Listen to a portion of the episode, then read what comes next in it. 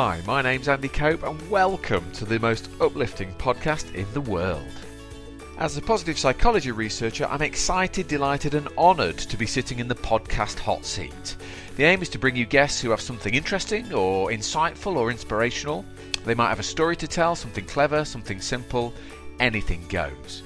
We hope to inspire, educate, entertain, and on a good day, maybe even make you chuckle. And why should you listen? Well, we figure life is relentless, it's full on. And most people are a million miles away from feeling as great as they could. So think of this podcast as a reminder or maybe a leg up to being a better version of you. Sometimes against the odds. So relax, open your ears, open your mind, and allow me to bring you this week's amazing episode of the best podcast in the world. On with the show. So, loyal podcast listeners, uh, welcome aboard. Particularly, well, I'm always excited, but particularly excited today um, to introduce uh, a guy called Alex Steele. Now, Alex and I go back a long way. I don't know him that well, but I love him to bits. He's one of those people you immediately like. Um, we run two what we call two percenters events. So occasionally, about once a year, some once every 18 months, we fill a room full of uh, happy people, and we get a few guest speakers, and we run a we run a day. This particular day was at Alton Towers a few years ago. Some of you will have been there, and you'll remember it well. And all of our Alton Towers gigs have been really good, but this one was like standout good, and it was standout good because of Alex Steele. So he comes on. Now, who is he? What does he do? We'll tell you all about that in a second. But um, I wasn't sure what to expect. I knew that he's a he's a very very skilled and expert jazz musician. That's his like number one thing. But I also know that he's a leadership speaker. So he did four things. On that session, he did four things. So first of all was that he did a wonderful talk about leadership, which was like worth turning up for just for that. Secondly, he then kind of uh, got some musicians on stage who he'd never met before and performed some jazz and got some audience participation. So people came out from the audience and joined in. So non-musical people got to create music, which was just like wow. Third thing he did was absolutely steal the bloody show. Um, so everybody went, went, uh, went away raving about him. And the fourth thing he did, and I don't know if you can even remember saying it, he said something, bearing in mind this about six or seven years ago, I remember it well. He said something like, if it, if it isn't broken, break it. I remember that. I, I don't I even know what that means, but I don't know what that means. But I think there's something to do with jazz in there somewhere. So uh, uh, let me introduce you, Alex Steele. Um, I want to explore who he is, what he does, why he does what he does, and of course what makes him happy. So, how are you doing, fella? I'm doing very well. I, say I'm a big fan of your podcasts, and so it is a great, great honour to be talking to you. Oh, mate, you see, that's why I like you straight away. The only thing I dislike about you, mate, is that you keep popping up on Twitter in places like Barbados and Tahiti and all these places. So I can instantly take a dislike to people who uh, have a more glamorous lifestyle than me. But no, I'm, I'm delighted to have you aboard, mate. So, so tell us a bit about because are you a jazz musician first, or are you a leadership guru first? Uh, that's a good question. I guess I'm a musician first because I grew up in a musical family. And so as a toddler, I was running around the house, banging drums, playing the piano, making a noise. And um, and I come from a long family of, uh, of musicians. Uh, my parents uh, still gigging in their 80s, and uh, their parents before them were, were gigging. All my cousins are gigging. But I was the kind of weird one because my dad said, listen, it's, it's a hard life being a musician. So if you have any other passions in your life, uh, pursue them as well because it makes it more interesting to have a brilliant life. And uh, so, so I went off and did a, a, degree, a first degree in environmental sciences, because I travelled a lot as a young man, and I was really passionate about the world and how beautiful it is, and about ecology and climate change and social change and so on. So uh, for, for, the early part of my career, I was an environmental management consultant and trainer and, and, coach, whilst I was playing gigs by night. So I had a double life. Uh, but then over time, particularly over the last decade, I was particularly interested. I felt very strongly that in jazz, with all the improvisation that we do specifically, so it's unique to jazz, there was something special happening between the way that the musicians connect each other and communicate and collaborate. And uh, I approached uh, somebody at uh, Ashridge Business School about a decade ago, who I knew they, I knew they ran these leadership programs. And I said, I'd love to do an experiment with one of your uh, clients there. I've got this crazy idea. I think there's something special to explore with, a, with an audience about what they can learn about leadership, uh, behavioral change, organizational change, innovation, uh, from getting a, a, unique insight into what's happening inside improvisation in jazz. So uh, we did that experiment, and everyone went, "That was cool. I really like that." And so slowly, pe- more people discover this thing. And over the years, I've changed it and modified it. And uh, so, tell me what it is, mate. Because I've Oh, seen yeah. you do what you do, but most people listening to this, what what is it? So uh, the way it, it happens is I suggest that people can get a new insight into how they work as leaders and as team players and as collaborators or innovators if they can get an insight into how jazz musicians improvise and perform together. And uh, even like you said a moment ago, uh, even if we don't know each other, which is often the case in a jazz gig, you get four strangers coming together on the stage. Uh, it happened to me last night actually in Oxford. Same thing, but just a gig. And uh, Hang on, hang on, hang on. What for? so You just meet up with people and just accidentally create music? This is bonkers, mate. Well, that was booked. I was booked for the gig, but uh, it's um, I didn't know the other guys, and it was really cool because the guy that booked us booked me said, "No, you're a good piano player, so come along and just meet these guys, and we'll do a gig." And I do those at my uh, my sessions as well. So um, anyway, so what? Where was I? So I, I guess. Um, yeah, the thing I do is, is give people because all the academic stuff is covered by my collaborators in academic institutions about the theories and so I don't really want to even though I am I'm also an academic as well as a consultant and a, a jazz musician and a coach uh, all together mixed up. I like to mix them all up together in these it's kind of experiential learning. That's the most theoretical thing I'm going to tell you uh, on this podcast. That's a, that's, like that's a nice big word. I like that. Yeah, but I mean, uh, that, you're telling me because even because improvisation is making it up as, it, as you go along, mate, isn't it? You're making a Ah, career out of yeah. teaching people to make it up as they go along. Well, I would say it's, that's not a good definition. I would say that jazz is like a language. Okay. So when you witness these four people standing up on stage together, they all speak the same language. So we have the same vocabulary, we have the same grammar, and we're very, uh, very good at speaking this language. Okay, whatever our instrument is. So you can put, four, you know, I could put you on a stage with three, three other random people, and you could have a conversation around a topic without any preparation, because you know you can speak the language of, of English and you know your stuff. And I guess that's what we're doing in jazz. We know our stuff. But having said that, there's no rehearsal, there's no scripts. And I think this is like life because in organizations, they, in the past, kind of 20th century thinking was be, be like an orchestra and you have you know structure and hierarchy and have a script. You know every note is there when the orchestra gets to the venue for their gig. Whereas we get to our gig and uh, we have no notes. There are none. And and so it's this ability to to respond in the moment to be fully present to to collaborate with with others in a very very special way. This is it's very unique to jazz. And i think uh, if you see see jazz as a language then in, in a sense it's not that special. Oh yeah, you guys are just having a conversation, but it is special as well because we are co-creating together. Um, somebody said to me, there's a parallel between watching us come together on the stage and how a team comes together for the first time. And when a team comes together for the first time, it has to kind of they have to get to know each other. Then they've got to do a bit of brainstorming, and they've got to design a product. Then they've got to manufacture the product and deliver it to the customer, and that can take months. But we have to do it in like two or three minutes the beginning of the gig. So I always actually I always love to start a gig re- reflecting on, on on that particular thing. But the reason people like it, I think, is because they look at all these issues and challenges and opportunities they face in their teams and organizations and they're able to um, i guess see how we tackle those same challenges and opportunities in the things that face us during a performance of jazz and what i try to do is unpick those particular skills and behaviors that we have as jazz musicians and build a bridge back to them and say well listen i know we're not playing you're not playing music, but you can actually uh, use those same skills and behaviors in the way that you talk to each other, the way that you treat each other. A lot of it is about how you treat yourself and how do you treat the people around you, whether it's your colleagues or your customers. And um, yeah, so in this way, I get them to first of all play with the music, and as you said, sometimes they come on the stage and mess about with us. But I want them to feel what it's like to be in this this process of improvisation.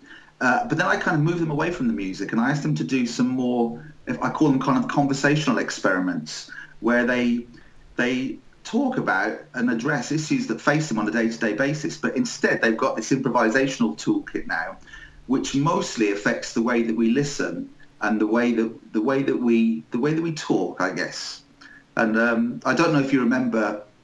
Uh, probably probably spoke about it all those years ago, but lots of improvisers, particularly stand-up comedians as well, have this idea of um, the, the two, there's two kind of words that we often use when we listen to a new idea that someone proposes, or even if there's a mistake in what happens in the performance or in a conversation.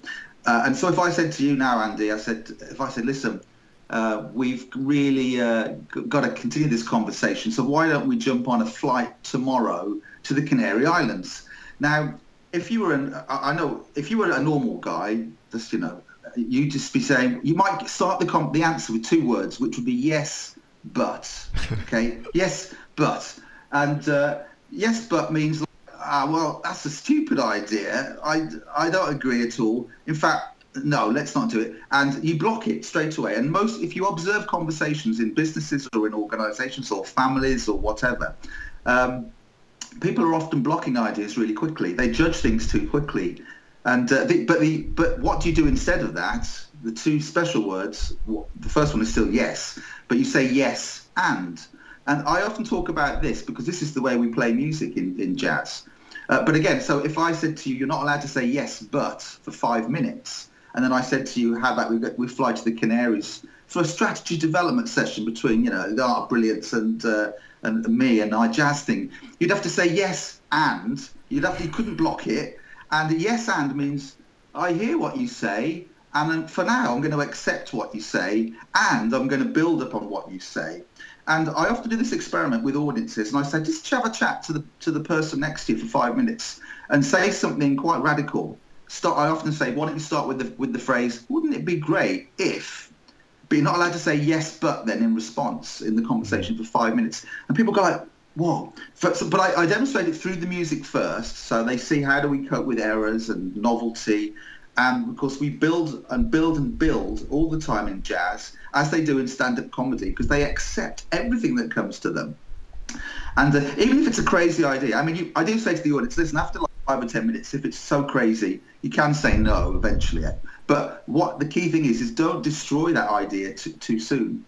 And you can really practice it, you know, very quickly in a conversation. And people say afterwards, like, I never had that experience before. It gave me so much energy. There was so much positivity because nothing was blocked and it kept building and building and building. And I said, that's how we feel when we play jazz and uh, you can you can feel it in a conversation. Wow, mate! And, uh, Do you know what? It's, you know, most of the podcast, mate, I normally interject, and I normally have I normally get a word in edgeways. I'm feeling no, no, don't apologise, mate. I'm I'm just sitting here nodding furiously because how many? Yeah, we act, we don't mean to be negative, do we? I mean, the Otterby and Brill, we make it. We've made our whole living and a career out of getting people to be more positive. But the, what I really like about first of all, you, you clearly know your stuff. You're a very clever bloke, and I think that you you seem to be doing what we seem to be doing, which is set out to entertain people first, right? And once you've kind of got them relaxed and a little bit more open-minded and a smile on their face, then you can drip feed some stuff that will make them think. But I think I, I see too many keynotes and too many things. Kind of the same thing, which is like trying to educate people first and get some information into them. And people, I think you, I think you opened. I can remember that gig that you did with us. We, we just opened everybody up. We were just like going, wow. And as soon as you've got us in that place, then we're much more open to what you're going to tell us. And, and I love the simplicity of it. I love that. And I, I also like the, the many analogies and the, or metaphors, whatever, I'm not sure what the difference is. But I think it's much bigger than work, isn't it? Because life, hmm. life is, I don't want to say making it up as you go along because you said that you, you, you kind of corrected that. But I, I, I think it was Ian Gilbert. I was at a conference, and Ian Gilbert was one of the kind of big, a big name in the education world. He said something like, "In a world of constant change, making it up as you go along is actually a good plan." so it's almost not worth doing a five-year plan in a business anymore, is it? Because why would well, you? We don't know what's happening next week. That's right. In all the executive education programs, the, the, the buzzword at the moment is VUCA. I don't know if you come across VUCA. So educate me, mate. Educate me and the listeners. What is VUCA?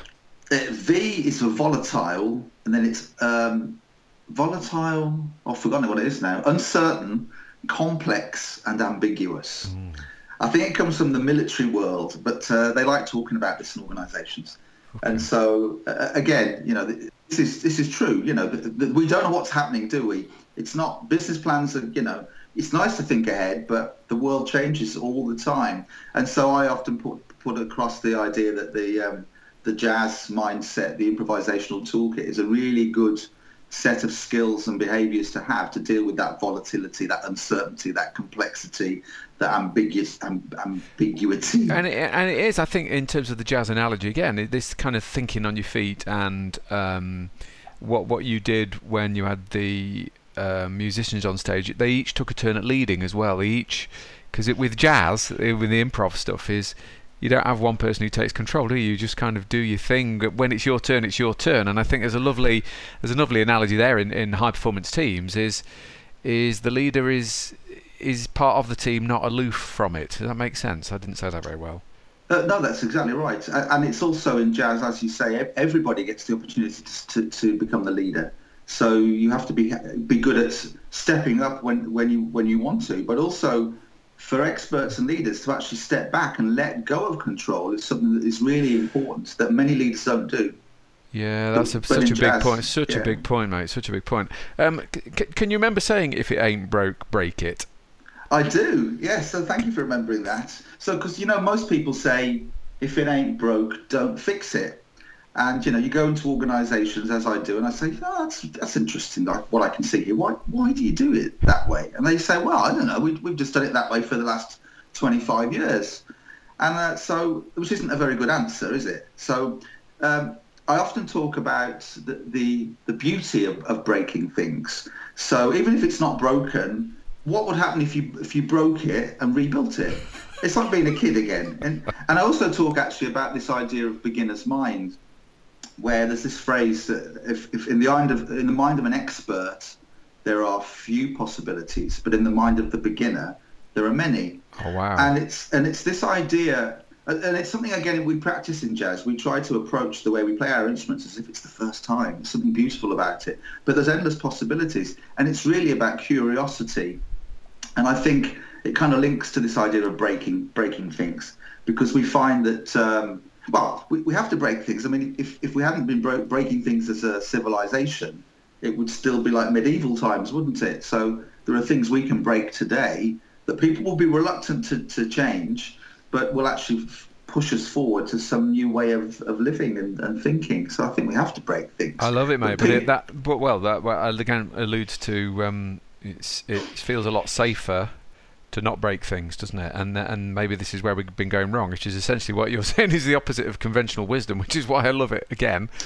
Um, well, it links also to this idea of um, of unlearning. I don't know if I made that up, but uh, we kind of get into into habits in life, and we many of us live in autopilots, and we do things the same way, day after day after yeah. day, and so you've really got to to, to look at what how you do things objectively and stand back from yourself, and then there might be things you need to unlearn. So, uh, from a musical perspective, musicians sometimes fall in that trap, and you listen to them playing, and they're playing the same kind of licks. It's like, like saying the same phrases, the same vocabulary. And uh, there was an interesting story of um, the great saxophonist Sonny Rollins, and uh, hopefully many of your listeners will go, "Wow, yeah, Sonny Rollins, what a cool guy." And he's a guy who's still alive. He's in his late 80s now. But back in the 1950s, I think he was in his 20s then or something. And then he was kind of at the height of his career then, playing on stage with Miles Davis and uh, he uh, and, and, many others. And uh, uh, he, he listened to, to, his recordings, the recordings of himself, and he said, "Ah, oh, you know, I'm just playing the same old stuff. It's even though like, I'm world famous and everyone knows me, I don't like what I'm doing anymore." And he thought to himself, it's like breaking things or beginner's mind. He wanted to, to unlearn. So everyone said, where's he gone? In 1959, he disappeared. And uh, uh, what happened was he went away. Uh, he lived in Manhattan, and every day he went and stood under the Williamsburg Bridge with his saxophone. And he liked it there because it was quiet and there was a nice acoustic. And he'd go like, blah, blah, blah, blah, whatever we play. I'm not very good at saxophone. And uh, he'd play a little bit and then put his saxophone down and pick it up. And if he plays like in autopilot, he'd put it down again, pick it up, put it down. And he didn't do this every day uh, for just a few days or a few weeks or a few months. He did it every day for three years. It took him three years to unlearn how to play the saxophone and then relearn. And in 1962, he came back and recorded an album called The Bridge, named after the, the bridge that he stood under for three years. And everyone's listened to this album and said, wow, this what a cool guy. Who is this musician? I've never heard this before. This is cool. And then they, they, then they realized the story of that it was Sonny Rollins who kind of unlearned everything he'd ever learned and then came back. And I think it's a lovely story because, I mean, I'm not sure we can all have the luxury of taking a three-year sabbatical to do this. But uh, even in just going for a walk and reflecting on who we are and the way we do things, you know. So this is the spirit of if it ain't broke, break it. That's breaking yourself and it's this concept of beginner's mind as well. Mate, Letting go that of is, your expertise, you know. That is a wonderfully well, well not only a wonderful story, but uh, uh, uh, wonderfully told as well. And I think this unlearning thing links in once again with what we talk about here. I unlearn is I, I th- in the previous podcast we did a New Year's podcast. We talked about how it's easy to learn new stuff so you can go on a course and you can learn new ways of behaving, new ways of time management, new ways of whatever. It's really, really hard to let go of old stuff. So this mm. unlearning is, I think, about ten times harder than learning. And like I say, it t- took him three years to unlearn how to play jazz. It's just a wonderful way of putting it. and I think you know, if you go through as you go through life, you you accidentally accumulate lots and lots of layers and layers and layers. You you go on courses, you read books, you you become a you you stop becoming if you peel back all those layers, I think what's inside us really, at our core, is a childlike curiosity, curiosity, and this and this. Um, uh, well, no, that's it. It's curi- we're all kids, really, but we, we, we forget, don't we? And I think it, I, I, part of the art, what I'm trying to say really badly is part of the art of being brilliant is is the same kind of thing. Is we're trying to unlearn people get out of bed at the same time every day. They go in. If you've got a family, you've got a slot in the bathroom. There's an order in which you do that, and then and then you've got a breakfast table, and you've got a seat at that breakfast table, and and and it, so it's not randomly allocated. And you've got the same cereal with the same skimmed or semi-skimmed, and your black or white tea or coffee, what you would normally have. You get in the same car, put the same music on, driving into the same car park probably trying to bagsy the same car parking space you had yesterday, and you've got a seat in the lounge when you get home of an evening, and and and and that I think you and I we're not really saying that's bad, but we need to shake it up, and I think that's what the improv stuff and the jazz comes from is is daring to go with the flow a little bit more and say, do you know what? Is it is it is it really working? I'm, I I did a session the the other week, and I, it was a big a big uh, crowd down in London, and I said, 300 people. I said, okay, put your hands up if you're alive. So 300 hands kind of tentatively go up, and I said, keep your hand up if you're really living. Now that was really interesting, mate, because I tell you what, there's only about three hands out of 300 who actually stayed up. In terms wow. of what they realised was, well, my heart's beating and I've got a pulse but I'm not really living. Wow. And, well, and, that's, and right. that's it. You're, you're in the same game as us. It's like, you know, bridging that gap between the routine, habitual version of you and the refreshed, invigorated, improvised version of you, which is so much yeah. more refreshing, isn't it? Yeah, and I, have got to say, I love I love all of the work that you and your colleagues do. Uh, I've seen you a few times in action. I think it's fantastic, and the books are fantastic uh, because it, yeah, you're right. We're we're saying the same stuff. Except I have a band there, and uh, I guess you don't often have a band there.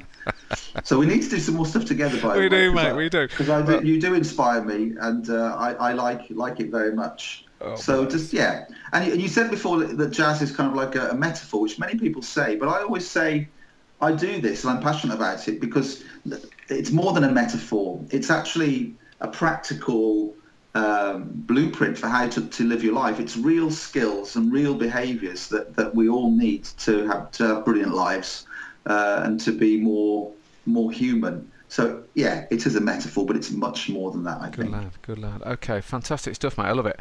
Um, so just just very quickly about the challenges you see going around the world working with corporate clients. What are the big issues at the moment that you, if there was one, one or two things they've all got in common, what what are they battling against?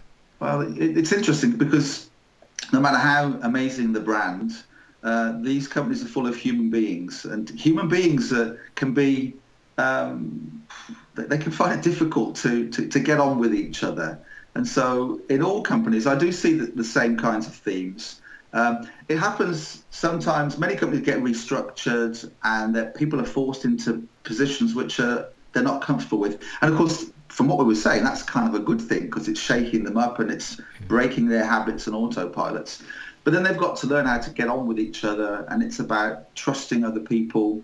It's this idea of um, again, as leaders, you know, empowering other people particularly. So let you know, letting go of control and and letting them, letting your colleagues kind of come forward. And people often often talk about silos in their organisations as well, the way they're they're structured. We sometimes talk about this in jazz as well because we we are a flat structure, but not hierarchical. I mean, obviously, we're a quartet's pretty small, but even in larger jazz bands, and there are lots of companies that are experimenting with new ways to uh, to organise themselves. So I read a book recently called Holacracy, and uh, I read another book recently about heterarchy. All these words, I always mention them quickly, and I'll say, "Look, let's just play some jazz, and you'll feel what it's like." Okay. and uh, but it's interesting because, so for example, I worked with the Ernst, um, no, no, not them, with um, oh, did a company. I'll tell you the name. Will come back. And Gore, thank you. Gore, who make Gore-Tex in Germany, mm. and uh, they're really interesting. They're really jazz because uh, you cannot be a leader in that organisation until you've got followers. So you've got to come up with some really cool ideas and then walk around and talk to people and say, I've got this really good idea. And people say, I like that. Then you get followers and eventually you can become a leader. And they've got no job titles. It's completely flat structure. And there are other organisations out there that are doing kind of interesting things. But it all comes from, to answer your question, what are the issues? It's about how people get on with each other. And there's, you know, people don't trust each other and uh, they just need to learn to, to, to, to love each other more. It's about, you know, the art of being human, you know. how do you treat yourself and how do you treat the people around you? And then maybe how do you treat your customers as well? So it's all about those simple, simple things. Love it, so, mate. Absolutely, yeah. no, bang on. I agree, and I think I did think that the sometimes this shaking it up thing and these restructures that seem to be ongoing forever. By the way, it's to, so you're not just expecting one restructure. It's like well, as soon as you've been restructured, you can expect another one. I do think that the byproduct of that is exhaustion. I do think people are just a bit worn out. I don't know if you see it wherever you go, but we just see people who just they care. They really, really care about stuff, but it's almost like their caring is being uh, extinguished by the relentless pressure of change. Yes, yeah. And, and therefore keeping yeah. your mojo, keeping your mojo intact, and keeping your own energy and your own freshness and creativity, when when the world actually is fairly relentless, isn't it? Yeah, and I like you mentioned the word energy there, which we haven't discussed in this conversation, but I love the way you make reference to that in, in, in your work, and I do talk about that in my work as well because I mean, you know, you can see you can see it very clearly in the music. I mean, where how we energize each other and we energize the audience. Uh, but and I know your stuff about mood hoovers, which is brilliant. And uh, you never see that on a jazz band. Otherwise, the, you know, the band would fall apart yeah. within seconds, and you know, the drum would run off crying and uh, be awful. So um, that ability to energize ourselves, to, you know, and to energize those around us is is crucial. Yeah. And, and you're right. You know, people forget how important that is, and you see, you know, this exhaustion around. There's such a huge responsibility, isn't there, for, for leaders as well in organisations to be aware of that and you know keep that energy high. Indeed, mate. Mate, you need to get your head around Kim Cameron's work. He's an American guy. He talks about various forms of energy, but there's only one only one form of energy that's renewable in the human being, and that's what he calls it relational energy. So that is basically other people there are those two percenters as we call them. There's not many in your life, but there'll be two percent of the people you can think of in your life who, when they're in the room, you feel energized. And that yeah. I would say is the most powerful thing that a leader will ever be able to do is to create energy in other people, and that starts with you first. So you're never going to be able to create energy in other people if you're the one wandering around mood hoovering. So yeah, it's, it's big. It's big stuff. I mean, the thing is, you you make it fun, and I hope we make it fun as well. But it's really not funny, is it? it's really because if you if you get it wrong then then it's painful for everybody. But if you get it right, then it becomes a game changer. It becomes a life enhancing force, not just for you, but for the people around you. Yeah, so, mate, can I just got one more one more thing then, and and it's, just, it's something that we uh, I always ask every every uh, podcast guest, and that is a nice simple question. I think, although some people struggle with it, is what makes you happy. So essentially, we're all about happiness and positivity here. So, Alex Steele, what makes you happy? Well, there was one part of my life I haven't discussed on this podcast, which is we. I also this is going to answer your question, but it's uh, I do a lot of work in in international development, and people might go, "Do you? Why is that?" And it's because I have a background in environmental sciences, but it's also because all of the things we talk about with the jazz are really useful uh, to help uh, communities in developing countries. So every year I'm out uh, involved in different projects. Um, this came originally from my academic involvement, but now I just work directly with charities. But it's about um, within communities becoming um, more resilient, taking control of your own circumstances.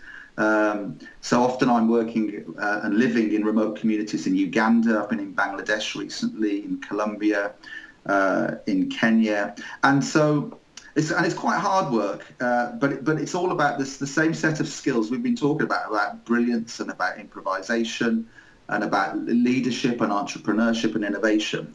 Uh, whether you're talking about a company uh, or or a, or a community or a family or a team, then the same kind of things about what does it mean to be a human being and how can you take control of your own destiny. So um, just to, just so the, the listeners know that that's part of my work as well. And then what makes me happy? Um, it's interesting because when I go and live in a remote community, let's say in Uganda, I'll, I'll go back again this year. It's it, it could be the opposite. It could make you very distressed because you you live with people that have got uh, very limited uh, access to the things we take for granted. So they haven't got electricity, they haven't got running water, they don't have toilets. Uh, I mean, it's quite basic. It's like kind of traveling back to medieval times in Europe, and then here it still is. And but I go there because I'm a positive person, and I, I like to share my perspectives and my knowledge and my expertise. Um, um, but it isn't kind of that that makes me happy. It's it's being with people that, that changing their mindsets. So often there there's an aid dependency culture, and when you when you go there, the initial thing is like, oh, you've come with money, and I said, well, not really. I've just come as myself. But I want to talk to you about how you can take control of your own lives because you know it's it's your life and you've you've got much more know-how than anyone like me because this is your world. And so I help them ask really good questions uh, and then find the answers. I mean, that, that's the thing we didn't talk about, which is also linked to the to, to curiosity and beginner's mind. Somebody said to me recently that you know, like kids today, they've got all the answers they could ever want. You know, just go to Google, but they, they don't have any good questions to ask. And I was going, whoa, that's kind of heavy. If that makes any sense. No. Anyway, so, so, when I'm off in um, in these remote communities in, in Africa and Asia and so on, it's helping people ask the right questions and then they can find their own answers and then there are ways in which they can take control of their own destiny. So, what makes me happy? well, that was the question. um, I love the fact that uh, I can help people in, in situations like that um, to take control of their own lives and improve their lives. And it, it's interesting. Um, I mean, also, and also for me though, to be in a situation like that where you're so far removed from what what you know, so it's it, it, everything that we take for granted isn't there. And so, again, I'm not sure that makes me happy directly, but when I know when I come home, and I don't live in a very big house, and uh, but I come back to my house and I go, wow, I've got a house. Uh, I've got a house. it's got taps, and I, can, I, you know, I can go to the loo. It's got a toilet, and I don't know. I mean, and of course, I can breathe the air here, and it's not polluted, and it makes me reflect on what's important in life when I come back from trips like that. But I mean, you know, as I say, when you're there, I'm both feeling happy and a little bit distressed sometimes because it's quite difficult sometimes to, to, to, to to understand how difficult it is. Mm. But about happiness, isn't it interesting? Because some of the most happy people I've ever met have been in the villages of Uganda, and I'll sit down with them in the evenings, you know, and and because I'm a musician, so I can kind of be jam with the locals, and I I like to, to learn the language and understand the culture and, and taste the food and they're just so warm and friendly and happy, and they invite you into their into their mud huts, you know, and uh, you eat together, and you come back. Again, it's come back, and you, and you see what's going on around you in in uh, in, in this world. Yeah, and you look in. at all the miserable faces, mate, of, of people yeah. who've got everything, haven't they? It's got everything. Yeah, yeah, yeah. So, so I'm not sure if I've answered the question, but but it does make me happy in those moments if I'm walking, you know, through a village in, in the middle of Uganda. It kind of puts it all in perspective for me. Mate, you've, you've and, hit two um, massive nails on two massive heads there. First of all, you're talking about gratitude, which is a really, really big deal in happiness. But then I think you've touched on something that opens up a whole new podcast with you later on down the line, which is, I think, even bigger than happiness, and that is purpose. And mm. essentially, you've articulated the kind of that sense of making a difference um, and having this kind of higher sense of purpose, which is which is huge, absolutely huge, mate. So I'm going to leave it there because we've got we've gone a little bit over time. But uh, do you know what? It's been really, really, I, it's been so enlightening, mate. Absolutely enlightening. I think whether it's the beginner's mind or the or the you know the the kind of the fact that you've managed to do what we talk about in our workshops, which is find where your strengths are and then carve a career out of them so work doesn't feel like going to work, which comes across very loud. loud. And then that last bit on purpose and gratitude is just awesome. So um, I think, well, jazz musician, leadership guru, all round good guy, and international rescue. I mean, just add that to the CV, mate. Alex, thanks ever so much for uh, spending uh, 35 minutes with us. I know that the listeners are going to get a lot out of this one. All right, cheers. It's a pleasure. Thank you so much. Wonderful. Thanks.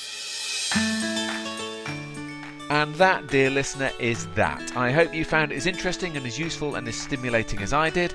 Congratulations, by the way, on making such a great choice of listening material. Please subscribe so you don't miss the next episode. Thank you for listening. Until next time, I wish you well. You've been listening to the Art of Brilliance podcast. Listen to and subscribe to all our podcasts at www.artofbrilliance.co.uk slash podcasts.